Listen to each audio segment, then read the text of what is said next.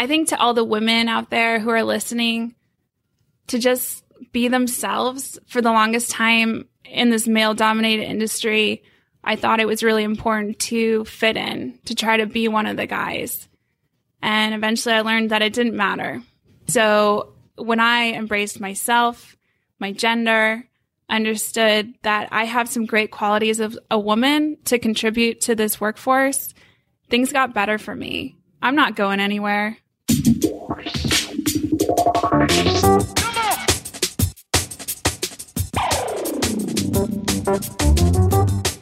The oil and gas industry, the driving engine of the world economy, delivering prosperity, innovation, and abundance across the globe. Here are the stories of its key players, directly from the leaders themselves.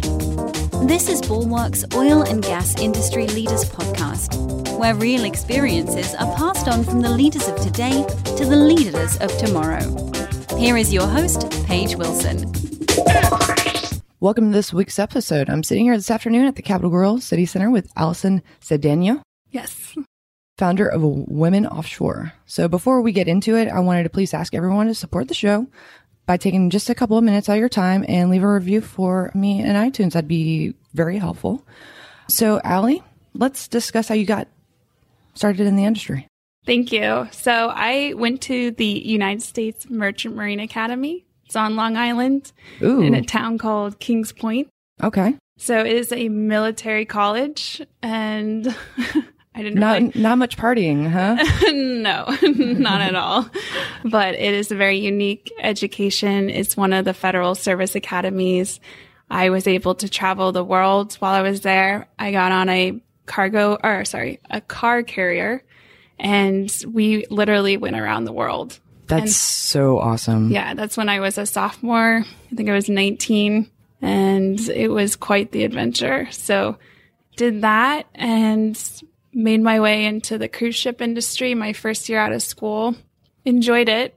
I went to Antarctica even. Wow. Yeah. Talk about cold. Yes, very cold. And so what I wanted to do with my career was be on a dynamic positioning ship. Oh, and, and for those that don't know what that is, can you explain? So, dynamic positioning is a system that runs a vessel's propulsion to be able to stay on one location, or you can move the ship around. You can follow, say, an ROV underwater. And drill ships, which is what I work on now, dynamic positioning allows us to stay in one spot while we drill over wells. So, uh, when I got done with cruise ships, I decided to try to find a trainee position on a dynamic positioning vessel, learn how to run the DP system. And I ended up on uh, dive support, and that was a lot of fun. I did uh, dynamic positioning on the dive support vessel for about three and a half years. And then after that, I made my way over to drill ships, and I've been on drill ships for the past five years. I did some time in South Korea working on a brand new drill ship. It makes it sound like you've been in jail when you say it that way. didn't mean to say it that way. Uh, yeah. It happens. But yeah, I worked on a drill ship being built in South Korea, and that was fantastic because I got to see the ship from literally the the ground up into becoming a drill ship to go drill in the Gulf of Mexico. We brought her over earlier this year, and we've been drilling since. So Oh wow. So so so deep water Gum. yeah, ultra deep water. She's the seventh generation. She is the newest technology. Oh, that's so sweet. Yeah. That's awesome. All right. So let's get into uh, what you're doing right now with Women Offshore and your goals there. Yes. So, as you can imagine, there are not a lot of women in offshore energy. As far as I, I am aware, there's a lot more than there used to be, Yes. Women only make up about 3.5%. and that's just offshore. Right, offshore. So, what that looks like is go out to a rig, be maybe 150 men, and I may be the only woman. There might be a couple others, but normally it, it, it, there's not many at all. So, I want to do something about that. I'm tired of being the only woman or one of the only women out there. And I started womenoffshore.org to support women in the industry and to be the place that I always needed in my career. And hopefully through sharing our own stories, we'll be able to recruit women to come into the industry. Now, as as a woman, I'm incredibly passionate about projects like this and being third generation oil and gas. You know, and both my my dad and my grandfather were in the industry, are in the industry, and so kind of let's go through some of the issues women have that pertain to being in this industry and specific to offshore. Yeah. So sometimes it's literally the right to work, even though legally we're allowed to work. Some men don't want women around. I've heard from some men that they're not going to have women on their ship. Mm. So we have to deal with that. And even though their company probably thinks otherwise, right. that's still what you have to face when you go out there. Sexism is a spectrum.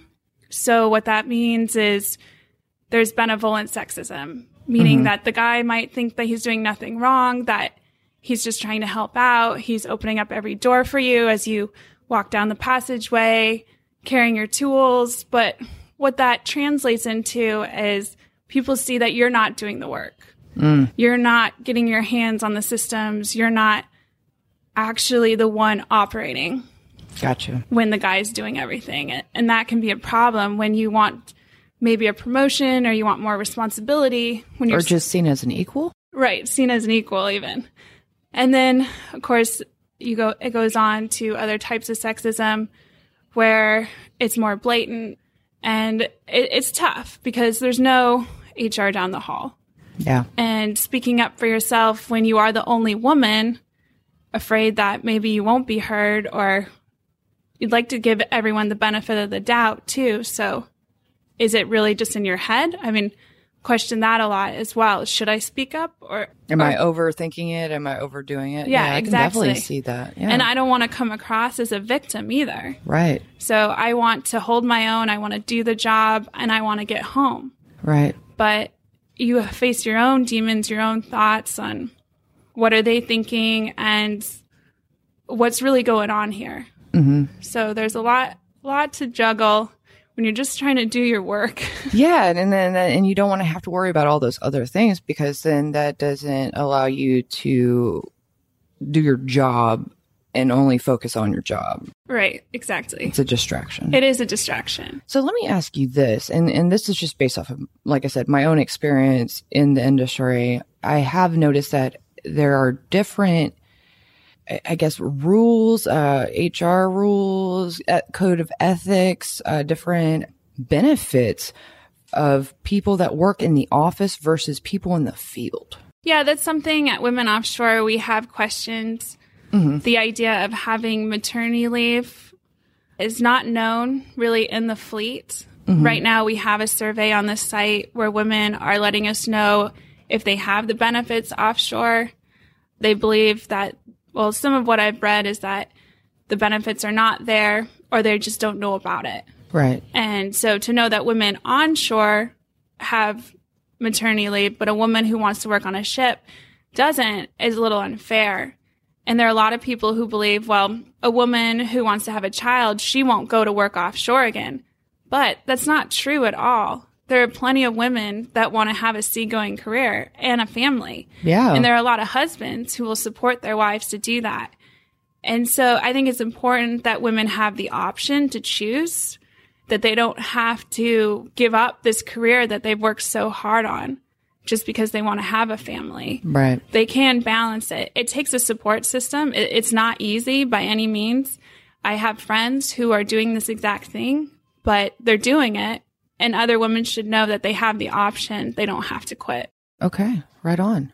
So, besides being a support system and kind of surveying what's going on with women out in the field, what what are some other goals that for you as the founder of Women Offshore? Yeah, I'm just trying to build it into the organization that I always wish was there. Mm-hmm. So, we're having an event which I'm really excited about. That will be at the end of July here in Houston. And I've also added a podcast recently called the Women Offshore Podcast. So just trying to connect women.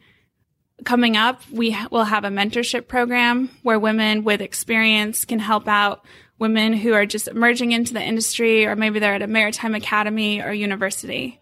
So there's many different directions that we're headed, but I'm really excited for everything that's on the horizon. Yeah, and uh, I'll make sure to put all that information about the event coming up. Is that still open for uh, sponsorship or even uh, for people to attend? Yes. So we are going to have a network dinner. Uh, It's just for networking. Uh, people are welcome to come, men and women. That will be at Caracol July 27th. Still looking to bring on some sponsorship to help pay for the dinner. And we'll have about 40 women there from all over the industry, all over the world, even. We have a woman coming from Australia, Netherlands, Philippines, Singapore, Canada. So I'm really excited. There's a few women who are trying to get visas and I don't think it's going to work out, which breaks my heart. But But there's always next time, right? yeah, one's from Angola and the other one's from Pakistan. So just the fact that they want to be here. That's pretty awesome. yes, it's very awesome. And and and for everybody listening, uh, I'll be there, and I think Mark LaCour is also going to be attending. Definitely check it out if you can make it. That'd be fantastic, and we'd love to see you out there. So, if you had one piece of advice to give our audience, what would it be? I think to all the women out there who are listening to just be themselves for the longest time in this male dominated industry. I thought it was really important to fit in, to try to be one of the guys. And eventually I learned that it didn't matter. So when I embraced myself, my gender, understood that I have some great qualities of a woman to contribute to this workforce, things got better for me. I'm not going anywhere. I'm here to work. And when I took on that mindset, everything changed. So if you're listening to this and you think that you need to be more, you know, be similar to the guys, just be yourself because that's what matters. Now, what advice would you give the men? To the men, especially the ones who are supervising women, I want you to sit down with them and see what they want in their careers. A lot of women will not ask for that because they're trying to fit in. And often being assertive as a woman and telling someone what you want doesn't get you anywhere. So you can help out the women you're supervising and the women in your community by seeing where they want to go and how you can help them get there. Very good. Very good. What would would you say is the book that influenced you the most? I think the most influential book I've ever read is Bad Feminist by Roxane Gay. Mm. So Yeah. this is probably not something your listeners read. well, some of them maybe. I Maybe. don't know. So what I learned in this book is that feminism is not a dirty word, that we can embrace feminism and that it's okay to be a bad feminist. So There's a couple, couple few I've seen out there. Yeah. Yeah. So if you like rap music, you like to wear pink, you like to be girly, that's okay. You can still be a woman and embrace feminism for its equal opportunity. And I love that part about the book. And it, it really influenced me to accept myself for who I am and still be a champion for gender diversity. That's awesome. Very good. Very good. Uh, what's your most used business tool? probably our website, I would say.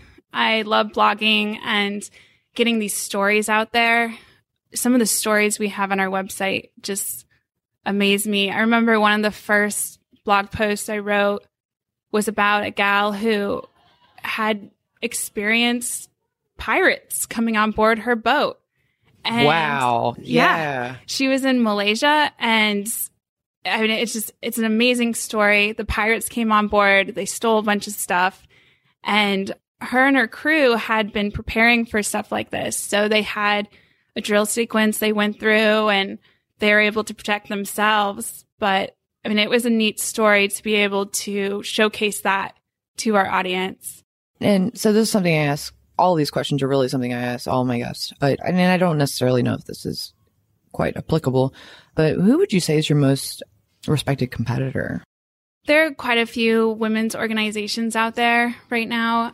Nothing specifically for women who work just on the water. Uh, WISTA, which is the Women in Shipping and Trading Association, they're like our our big sisters. They're the women who maybe they have experience on the water, but they've since gone to the office. They've been very influential. There's another blog called seasisters.org, and they are Sea Sisters. They're coming to our event the end of this month. So, oh, cool. Yeah. Cool. I get to meet them. Yay. Yeah. What would you say is your most important lesson learned? I think my most important lesson learned is to not try to take on everything myself, but to utilize my team, surround myself with really good people who support my mission and do what I can to support them as they support me. And we can really grow and go head to head on important issues. As long as it's for supporting women offshore, then we'll go all night talking about things. And I love having a team around me who brings so much to the table. So in the beginning, I was really trying to do this by myself. And then a few people asked to join and I ended up reaching out to some others and, and that was great. So that was a good lesson learned that it can be so much bigger and better as a community than just as one person behind a computer. Which is funny because my next question is actually what is your most important lesson learned? You kind of kind of beat me to it. Yeah. Touche. but is that your most important lesson learned? Oh yeah. Yeah, absolutely. I think especially in the last year creating this is to take the breaks, ask people for their help and keep moving forward. Yeah, there's there's no shame in asking for help. I mean, Right. I've, I've actually had to learn that one the hard way as a recovering perfectionist. so I, I completely identify with majority of what you said there. So, what's your favorite podcast? Well, yours, of course. Oh no, I appreciate that. Yes, no, I love listening to you. And uh, I think you asked some great questions. Thank you. I love to listen to Hidden Brain. I think that's a great one, as well as Invisibilia. Ooh, Yeah, both of those are incredible because they talk about the things in life that are not tangible. So things that affect us as human beings that are hard to explain. I enjoy both Hidden Brain and Invisibilia. that's really my thing. Yeah. I really like stuff like that. Stuff that's difficult to explain and understand. And once you have that translator there, that good storyteller, right. that's that's awesome. I'm gonna have to look into that for sure. I have to add that to my list. well, uh, so because I want our listeners to be well dressed and most importantly safe, uh, be sure to go to www.bulwark.com forward slash podcast to win a Bulwark FR shirt and base layer. No purchase necessary to win. See official rules for details. And of course, uh, you already talked about we have events on deck, and yeah, definitely the end of July. You said July 27th here in Houston, and I'll make sure to uh, Julie puts that in the show notes. But thank you so much. I know you have to go. You have a bunch of stuff going on to get ready for this event this month, and uh, or next month rather. But wow, well, goodness, we're so close to July. You know, if people want to reach out to you and or get to know more about women offshore, how can they go about doing that? Yeah, so on the website, womenoffshore.org, or you can send me an email, hello at womenoffshore.org. Perfect. All right. So that concludes this episode. Just remember, it's up to you to open the next door. Tune in next week for another intriguing episode of Bulwark's Oil and Gas Industry Leaders Podcast, a production of the Oil and Gas Global Network. Learn more at oilandgasindustryleaders.com.